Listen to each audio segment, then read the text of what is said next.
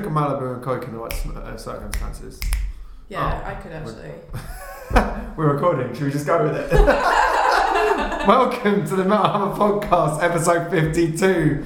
Just having a conversation about uh, classic uh, teenage beverages there. How you doing, El? I'm alright, thanks. Good. I'm Mal here with El, as always. Uh, you went to some gigs this week. What have you been doing? Yes, I went to see Cancer Bats, Bleed From Within, and Underside at the 100 Club. Fucking A. It was the best Saturday night. Why are you laughing at me? Because I thought you were going to go a bit further than that, but it was just, it no, was that's, that's my review. not of the year, not of the month, the week, just the best Saturday night. So, Underside opened up. Actually, I should say this tour has been going around the UK for three weeks. It's been extensive, hasn't it? Yeah, three weeks, um, something like 21 dates. I mean, cancer bats call themselves road dogs before. This is literally like Yeah. the definition. And it's, they, they were over there quite late last year as well, weren't they? yeah, they've been over to the UK. Fucking They actually hell. said on stage they've been over to the UK something stupid like five times in a year or two years or something. Mm. They keep coming back to the UK because they do have a, a fan base here. Exactly. And some of you might remember last November I went to Silence Festival in Nepal, which is organised by the band Underside. Bit of background on that. They've been organising a festival for I think six or seven years at this point. They had to have a break in 2015 when there was an earthquake in Nepal, and they'd been building up the metal community over there and having this event every year, which is very difficult to do because not everyone in Nepal understands the value of metal. They have to Mhm. get a lot of people on board, a lot of local officials on board to have this festival. So, beyond that, they're just a really good band. Uh, they had Cancer Bats headline Silence Festival last year, and this time they've gone on a tour around the UK. So they're like BFFs for life. Exactly that.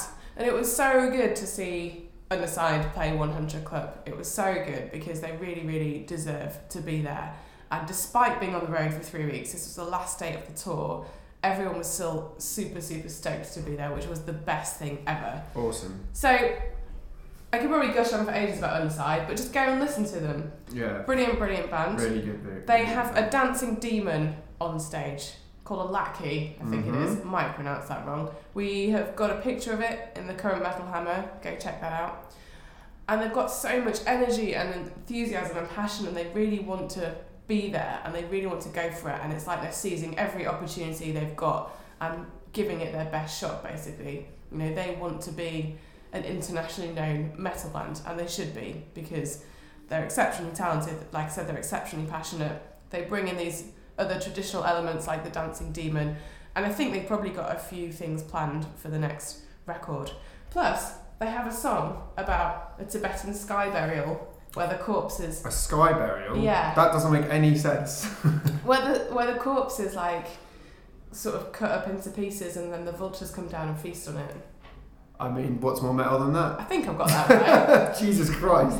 Um, Wow. They just they just scream "buried in the sky" over and over again over like a proper metal riff. That is. Yeah, I've, I don't know what to say to that. the most metal thing I've heard all week. It's Wow. really good. Cut the body up and give it to the vultures. Yeah. Amazing. Yeah, and obviously, um, you know, Tibet's not too far away from. But what about uh, what about From Within? Did you catch them? I did. Because I fucking love that band and picked um, picked their last album as my kind of I guess underrated album of the year for last Yeah, year. Yeah, and I can see why. Um, they were good. It- again, they had a lot of energy. They came out, they did their thing, they went off stage, and everyone was very involved. There was a poor guy who got out the crowd and got on stage and very enthusiastically threw himself off and just face planted. No. Yes. No, not Yes. face planting stage diver. Come on. Uh, I mean, I don't think the a 100 Club. classic of the genre. I don't think the 100 Club is the place to do it because Yeah, I always find the 100 Club's a bit of a funny vibe. It's a funny vibe. I don't know if it's maybe 'cause of the it shape, because it's yeah the shape. So obviously we're being a bit London centric here. Yeah, sorry. But it's like, it's quite an um, iconic club though, isn't it? Like, I think Rolling Stones played there once and all Yeah, so basically they have pictures all over the walls of all the bands who played there in their history. It's a very iconic venue, and it's like a long horizontal rectangle with pillars in the way, which on paper sounds shit. but because of the history, um, you do feel something when you walk in there, and the fact that it is sort of a long rectangle means that you're always close to the stage, even if you're standing at the back. Um, where am I going with this? So yeah, um, The 100 guys. poor, poor guy face planted. But um, what I would say is that they are. It was a really good show. It was a really good performance. Um, but I feel like some of it's a bit one paced or a bit one tone. Right. And this is my shitty, shitty memory here. So sorry about this, guys.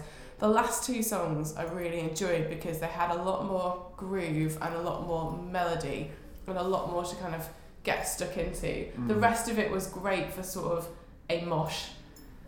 And, you know, like I said, there was no shortage of enthusiasm there and people were very into it. But I just feel like maybe it was a bit too, yeah, a bit too one pace. I could have done with a bit of variation. I think maybe, you know, especially after sort of seeing a demon on a stage and hearing a few more melodic bits, I'd like to hear a little bit more variations on those songs. And the last couple of songs they did were just really, I was a lot more into them. Wonder if that might have And been I can't of remember what they were, I think so- Alive is one of their new tracks they play quite a lot at near the end. I Um, think. But I could be chatting shit. I'm just gonna blame my chest infection for everything. So How, uh, I don't, do I need to ask yeah, how cancer bats were? just awesome. Yeah, I mean they just being a bit sweary today. They just ripped the shit out of everything. Rude. Uh, the nice thing was it was Liam's birthday, and he said on stage that he timed this show especially to coincide with his birthday. Really? Yeah, I don't know if that's true or not, but it wouldn't surprise me. Saturday night, London show. I'd, I'd be amazed if he uh, could specifically get an entire tour routed around, but yeah, I mean, if he did, fair fucking play. I'm not talking about a whole tour routed around everywhere, but um, he it was just great because there was that real party vibe. Again, after three weeks on the road, I'd be fucked, but you know, they were going for it. Uh, Jay, their bassist, he was sort of like wearing these middle America, American South dungarees. And sort of like had a Wow. naked chest and these sort of dungarees and these like mad eyes. He his had like crazy eyes, Like he's in a sexy farmer calendar. Yes, that, that's exactly what it was. Jay, if you're listening to this, you could do a farm pin-up calendar. That would be good, wouldn't it? Please don't. Uh, they had a stand-in. Well, please do, I'm sure. plenty they had a stand-in drummer because uh, their drummer. I'm sorry, I'm full of chest infection. Come on, El, keep it Their together. drummer is uh, away right now. He's just had a baby, so they had a, a mate filling in who was really good, and learned everything really well. Uh, Scott's always a good shout. He's just, you know, he is. The, he just Good shout. No, he's just cool, isn't he? shout. You know, he just gets Yeah. on stage and plays, and you know, behind his Yeah, hair, a and he's just a cool guy. He's an Arsenal fan though, sadly, so. I don't care. And Liam, super hyped for his birthday, running around everywhere, throwing himself about. And towards the end, Underside came on with a pizza, which apparently is some kind of tour tradition for his birthday. He always has birthday takeaway. And they, a, a couple of Underside members got on and played with them, and it was just a big party at the end. There was just a very cool party vibe, and they did other hits as well, you know. Awesome. I mean, uh, if there's ever been a bad Cancer Bats gig, I've not seen it or heard of it, so. it's just so good and so PMA. Like, if you're just feeling like total shit, if you put on cancer bats, it's gonna raise your mood by at least Yeah. fifty percent. Just. I I get they're, they're, they're like a national treasure for the metallic hardcore scene, aren't they? Just so so great. But you know, they were just being announced for Bloodstock as well. yeah. So Oh, I'm getting to that. I've got it down for the news segment. I was just gonna say they can fit, fit in anywhere. Coming back again to Because the it- UK. Shall I finish up now? Are you raring to go? No, you go for it. You go for it. I was just going to say, at, at Silence, the organisers of Silence Underside, they were a bit worried about bringing in cancer bats because people in Nepal didn't know them too well and they're not metal metal, they are, like you said, more metallic hardcore. But again, I think they can go to different situations, different countries, different venues, different festivals, and because of that energy, they can win people over because you can't not have a reaction to that. You can't Mm. just stand still and not respond. There's some part of your body that is moving or doing something. Killer, killer. I'm envious. Well, uh, I went to a gig as well. What did you go Slightly see, further away. Um, and the reason that I have to say, I, and despite what we've had to talk about being excellent, I'm genuinely gutted. I had to miss uh, Behemoth at the gates and Wolves in the Throne Room tear the London Forum to shreds by the sound of it. I mean, I know, I I know so many people that went, and everyone said it was incredible, and it just uh, it looked for all the world like an absolute It looked triumph. like a milestone gig, didn't Yeah, it? We like- both missed it, so Proper pivotal moment for the extreme metal people. scene. Yeah, shunning all our metal points, but the reason is uh, I was away. I was in Paris, um, and I went to see Ghost for the I feel like the 80th time in the last couple of years or something. Um, so we yeah we talked about Ghost. We saw them at the Royal Albert Hall. And we we went quite far into that uh, on this very podcast. So you can skip back a couple of months if you want to hear that review because it was effectively the same show. Um, they did it in two parts again. They did the same set list. Once again, it flew by. Once again, it felt like, you know, I think they literally played about 18 songs or something, maybe 20 plus, and they all just sounded great. Um, what made this different was firstly that it was a bigger venue, so there was more kind of fiery pyro, if you know what I mean. Fiery Pyro. Well, you know what I mean. So not just like kind of glitter and smoke and steam and confetti. That was like some proper like heavy metal fire going up as well. The set was a bit bigger.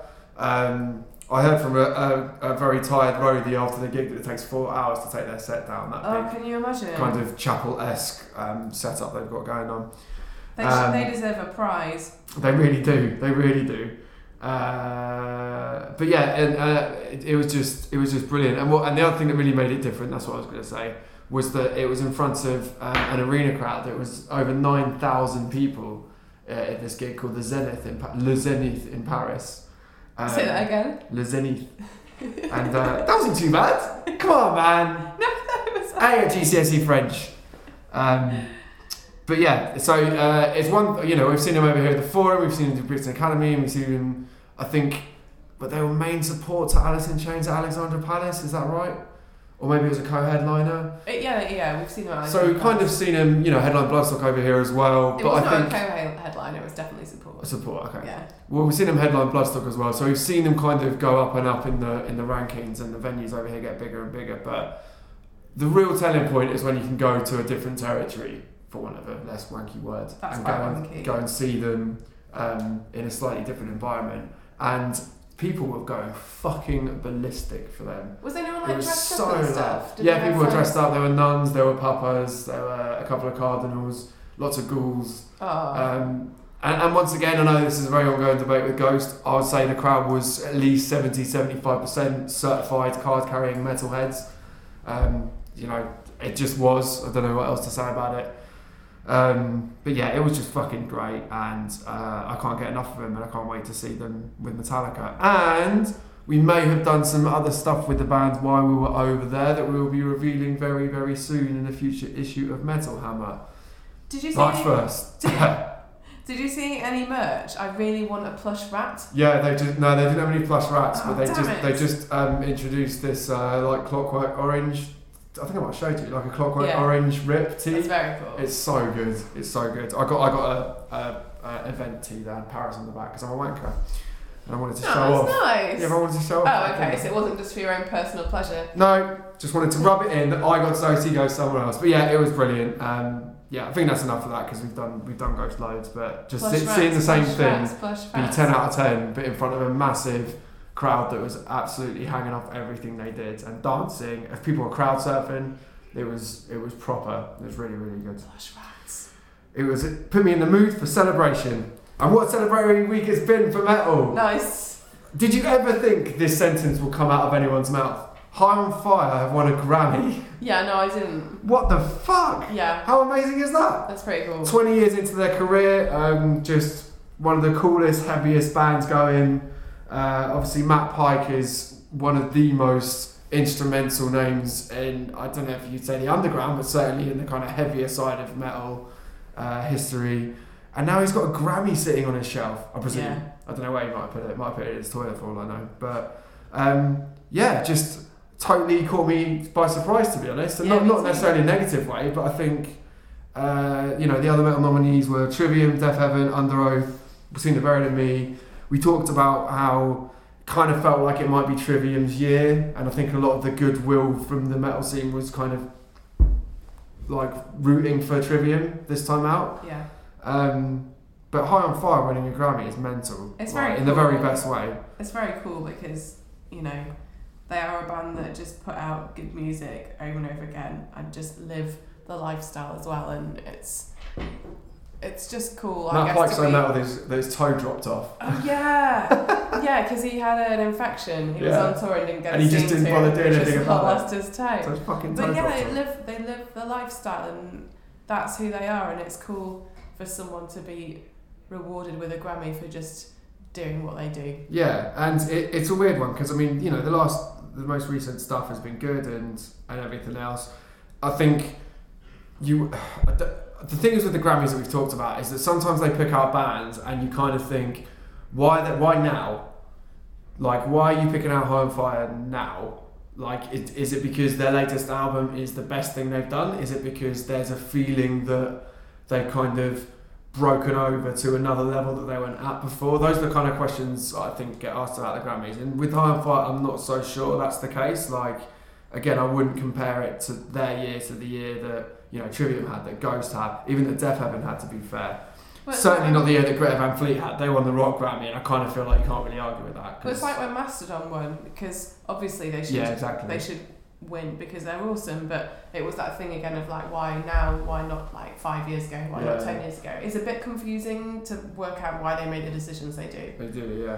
Uh, but you know, at the same time, I don't think anyone that can possibly argue that Matt Pike deserves the highest level of accolade that could be given to him for what he's done um, in the metal scene. So It's cool. I'm all for it.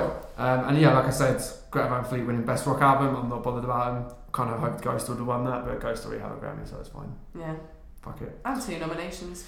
Yeah, very, very true. What else has been going on? I thought you were going to tell me. Oh, well then.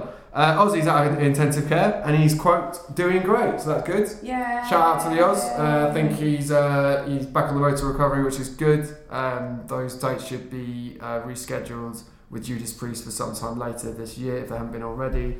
Um, yeah, always good to hear that Ozzy's back on it. He said that he's had a, a year of shit or something, didn't he, the other month, the other week? Oh, you just feel sorry for him. Yeah. No one deserves that. He's just not having a good time, but he's back on the he's back on the mend, and uh, hopefully he'll be back up to what I thought was a really really decent high level of performance again on his recent dates. So Cool. look forward to getting the fuck back out on the road.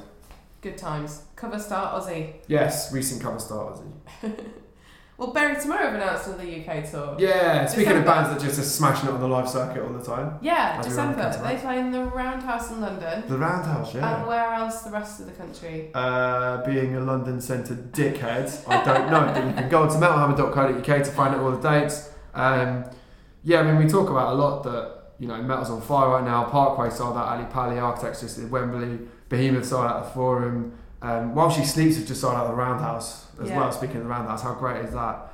Uh, Bury Tomorrow, I just feel like a kind of like, well, I was going to say the great unsung, but we've We've we- sung yeah, we've sung them. about them a lot. Uh, Yeah. we, you know, Metal Hammer's always been a big fan of that band, but they've never qu- quite felt like the band that like the scene has planted its flag in in the same way as other bands, and yet they're playing they're playing the fucking Roundhouse. Which I'm very amazing. excited. It's They like- worked really hard. We looked it up, and that's like deserve what five thousand people or something, which is it- just immense, isn't it? it.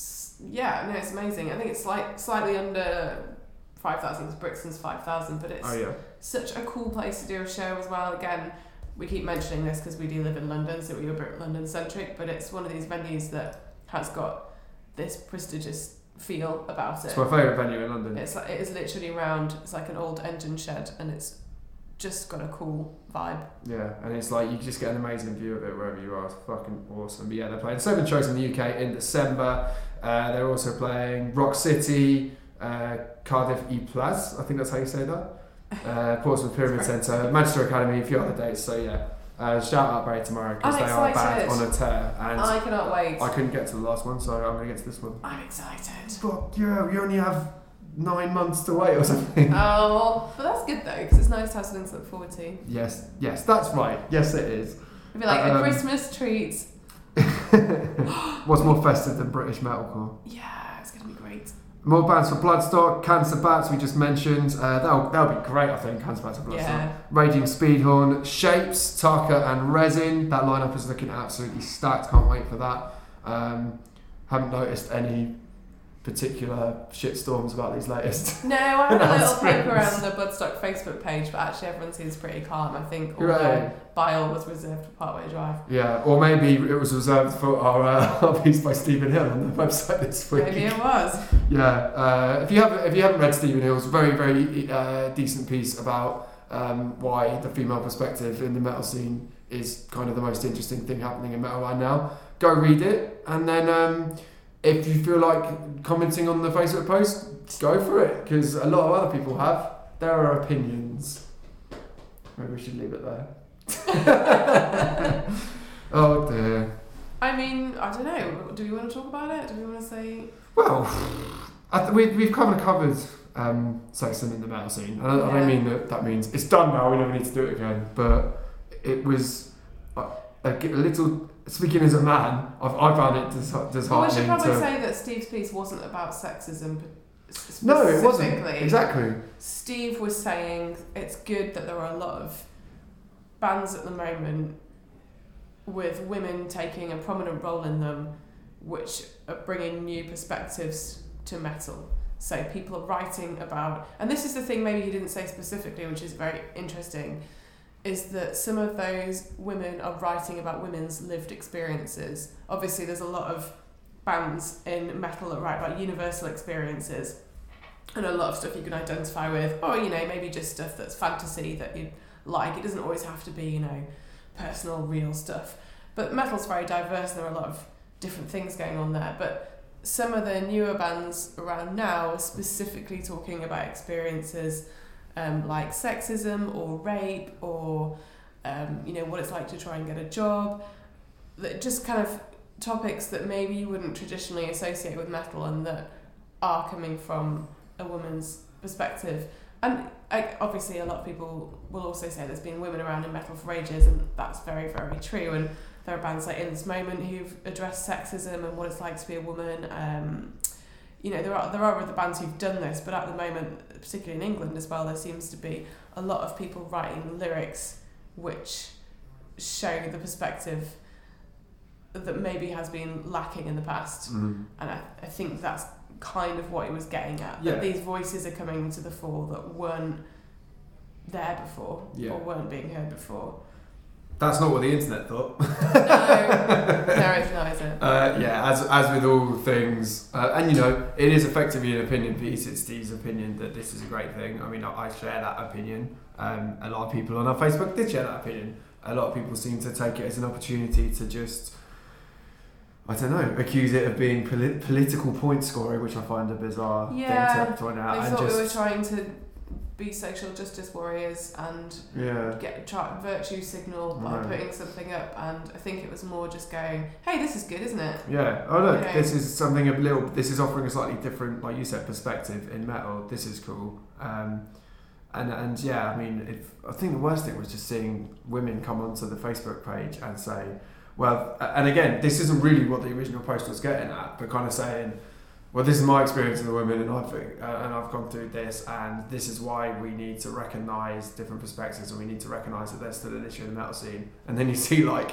fifty blokes jump on and go, no, no, Yeah. you're wrong, you're wrong. When's metal ever oppressed you? Shut up. It's just like Yeah. fuck me. It was a bit of a bloodbath on there. A bit of a bloodbath on there. But um, we've uh, a couple of uh, people that were mentioned in the piece have been in touch with us about um, uh, kind of continuing this this debate and this discussion forward. So we're gonna do some more stuff on it, I think. Which Yeah. Is cute.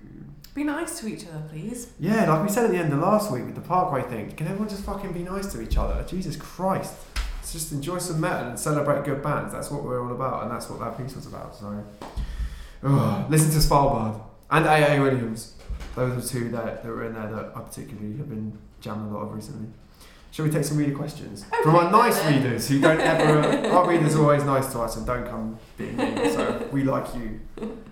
Our listeners and readers are lovely. www.facebook.com forward slash Well done, I haven't fucked up for like six months. No, I know on. it's really good now. Naomi Sanders asks, "Metal to the masses is starting up. What are your thoughts on the whole competition?"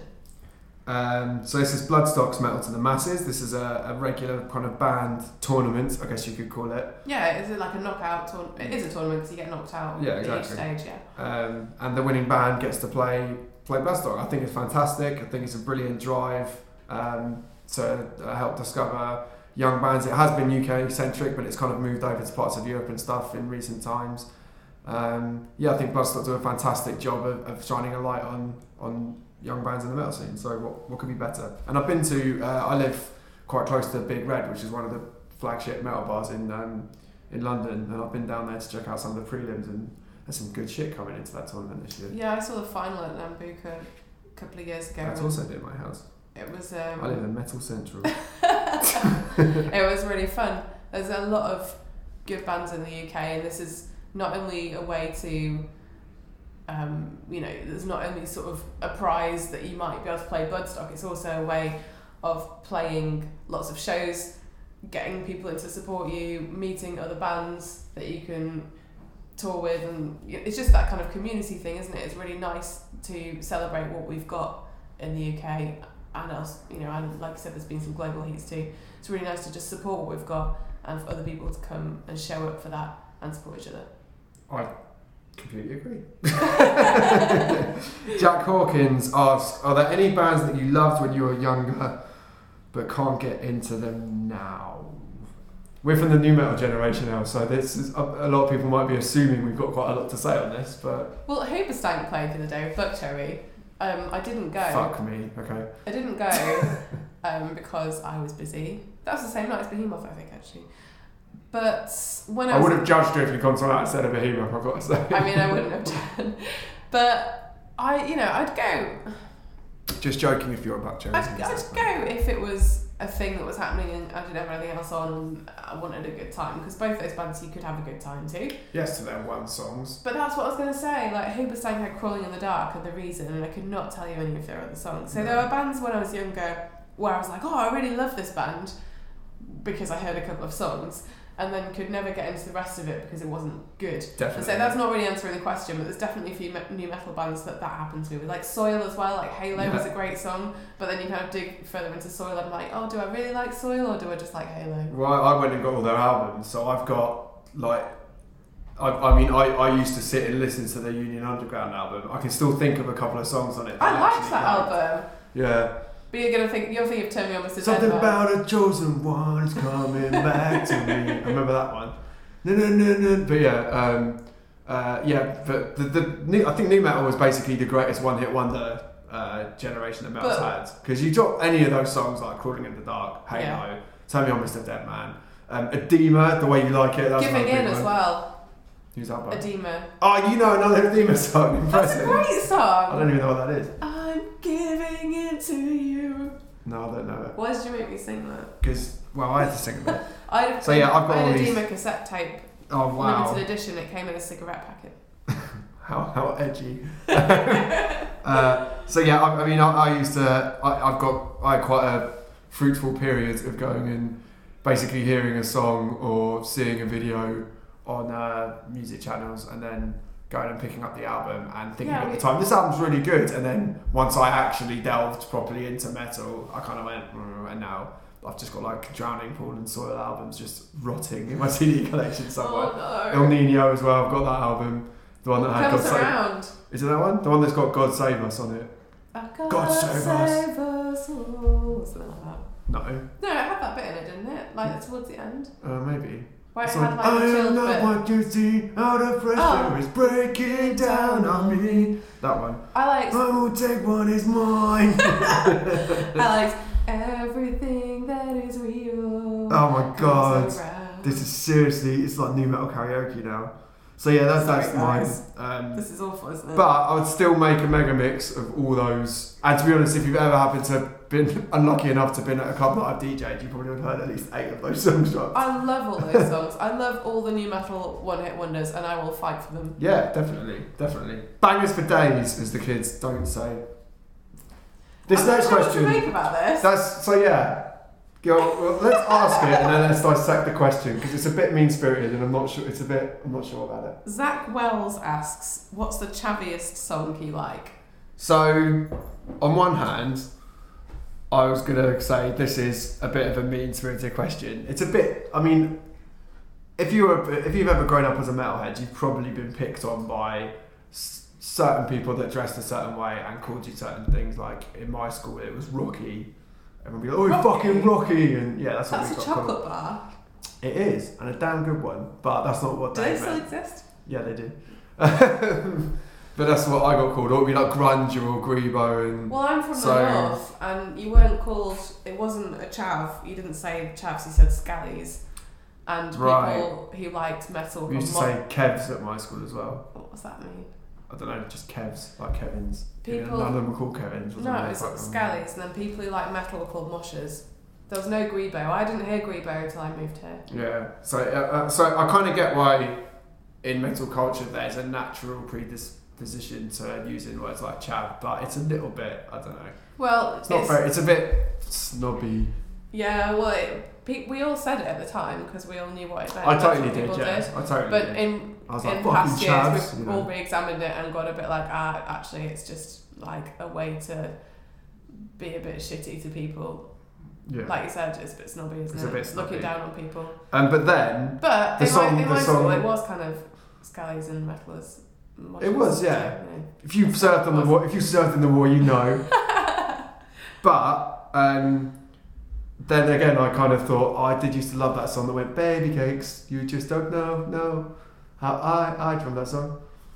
Yeah. Yeah, and there's no other way to describe that but super chappy. I used to. My sister used to listen to some of those really bad garage songs. Like now, garage is wicked. See, this is no, the other thing about this bad, question. No, there were some bad ones. I like, though. I genuinely love loads of music that Zach would probably call quite unquote chavvy, and I'm not ashamed of it because I love dance music I'm and I love hip hop and I like grime. and I DJ like- Luck and MC Neat. Do you remember that? yeah, of course. Okay. A little bit of that. Yeah. yeah. But she also had Of that, course. she also had the CD single of that song "Sex on the Beach." Do you remember that song? What? Come on, move your body, sex on the Yeah. beach. Yeah. Yeah. We got him. We got him. We got them. Whoa. Exactly. Fuck, we are singing some shit on this podcast this week. Uh, what's the Travis song I actually like? If you go going with garage, I used to really like Craig David. I had Born to Do yes, It. of course. Had of that course. record. Everyone had that record. And his comeback single with Big Narstie a couple of years ago was great as well. See, that's what I mean. Like, I'm not really ashamed of liking all that stuff, but I, I think Zach would probably describe that as chappy. I would not, but uh, some people might. I can't think of anything else you would use that description for. Like to me, when you if we're talking about that era, garage just comes to mind because that's Yeah. kind of what because that's what. people were listening to in, in the to. charts and stuff, and just Um, like dance music, mainstream dance music. I mean, I went to Creamfields once, and this was kind of dance music is like massive now, and it's it's always been big, but now it's like it's huge in America. You get um, most pop artists kind of incorporate dance music into their, uh, you know, that kind of soft house sound into their music now. Um, so festivals like Creamfields are just a totally different thing from what they were when I went. But I went to Creamfields when uh, I was about 18 or something, and it was pretty Larry, for want of a better word. Um, but it's still good, so above and beyond. That was good fun, you know. I don't know who they are. They're wicked, but again, also, Zach might describe it as chabby. I don't know. I don't know. So, Well, that was a nice reminiscence. yeah, just took everyone down memory lane there. I'm sure what you really wanted from this metal podcast was us to sing nu metal and uh, garage songs back at you. So, That's another hard Cheers. question.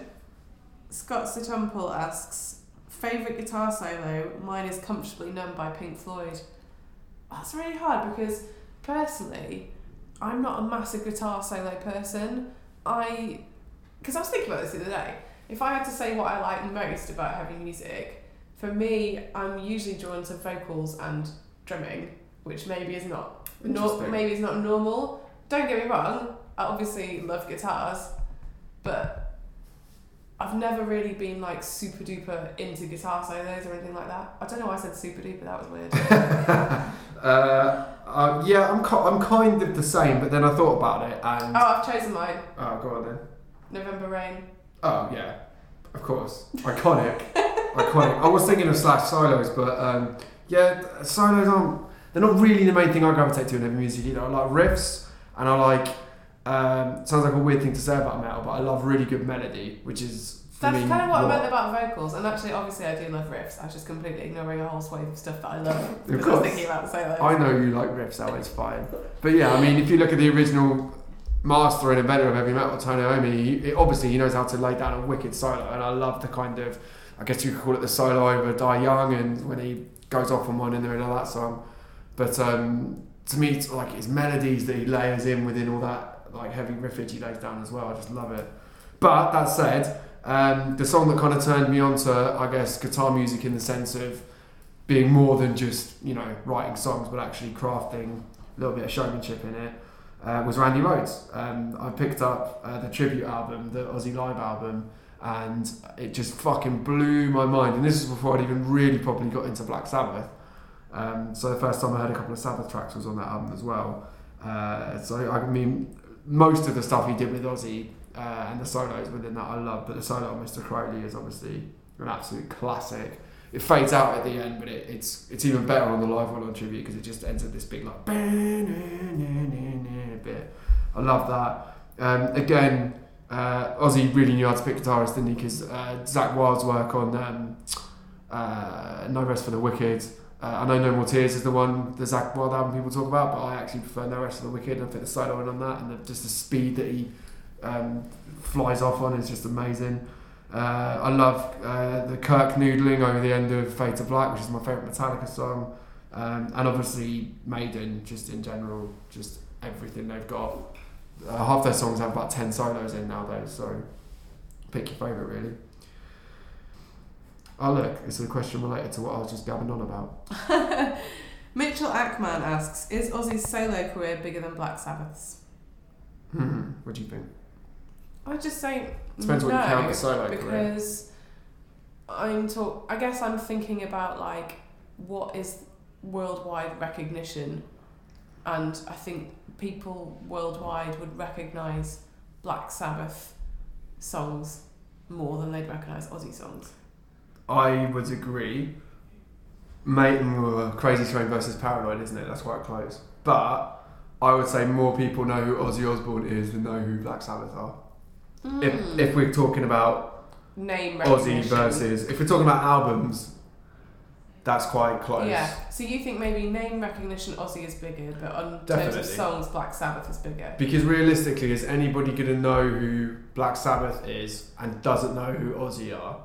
But I'm pretty sure plenty of people will know who Ozzy is, but Yeah. haven't heard of Sabbath because he's a celebrity Yeah. I mean, and because of the Osbournes. I was going to say it all kind of came out the Osbournes really. If you hadn't heard Black Sabbath, then you certainly knew who Ozzy was at least, even if you weren't really sure where he came from. Yeah, I think.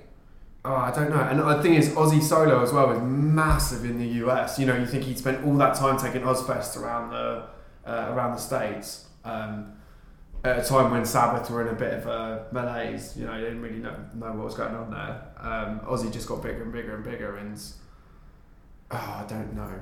I don't, yeah, I don't really know. I feel like before Sabbath had that big reunion in 2011, which they then carried up till the recent disbanding, I feel like at that point Ozzy's name was almost bigger. But then because Sabbath had been out of the game for a little bit and there was such a big deal was being made out of the fact Sabbath were coming back and doing a new album, I think that kind of made Sabbath a bigger deal for a little while. Um, but yeah, it depends. I don't know. I definitely think Ozzy's more famous than Sabbath though. I think. Sabbath's songs more well known. Wow. Call it a score draw. uh, Adam asks, I've got the absolute definite answer for this, I reckon. What's the most metal kids' TV theme? What if we're going to say the same thing? Should we both write it down and then share it? Or we could just say it. Okay. I thought we could do a reveal. Well, the one that comes to mind straight away, which I don't know actually how metal it is thinking about it, but I was just thinking about the raccoons. What? It's not a metal song, but like it's a very You mean you can run with us? yeah. So it's not Fucking like metal, tune, but, but it's like no. yeah, but that program with Cyril Sneer, it sort of has an edge to it. Oh, also, that was like the closing theme. I kind of feel like that was a bit- Fine, I've had no time to think about this. You do yours, and I'll think about it. The correct answer is the Power Rangers theme, the original Power Rangers. I don't theme. know how that goes. Go, go, Power Rangers! Oh, that thing, yeah. Yeah. But if you listen to That's to, not metal. it's a it's a thrash song. I I'm not going to play it on air because I don't think we're allowed. But I'll play it to you after. The, it's a thrash song, mate. It's like and, and it was written by Buckethead. Fine. So it's it's metal as fuck. It's got a so it's literally got a guitar solo in the opening like thirty seconds. And To uh, me, I always think about it as being like poppy and a bit bleepy. No, yeah, but it was a riff. It was played with a guitar. Neo, neo, neo, neo. I'll play it to you afterwards. Go listen to the original Mighty Morphin Power Rangers uh, theme song because that is a thrash song.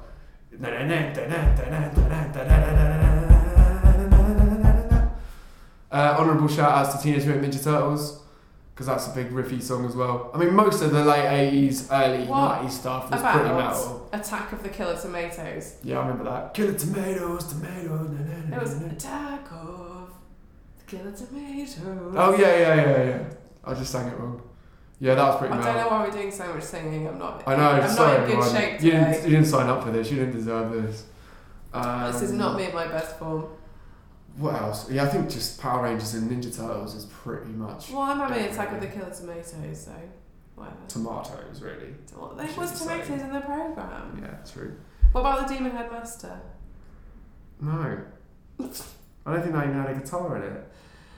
It was spooky. Count though. Dracula was quite metal. Dracula. Actually, it was kind of more like funky soul. Uh, Oh, I feel like I need some more time. Well, that's. I don't think you'll do better than Power Rangers. So there. That's everyone's homework for this week. Go listen to the Power Rangers theme. Listen to the full extended version, which I definitely haven't done loads over the last twenty years, like a sad loser.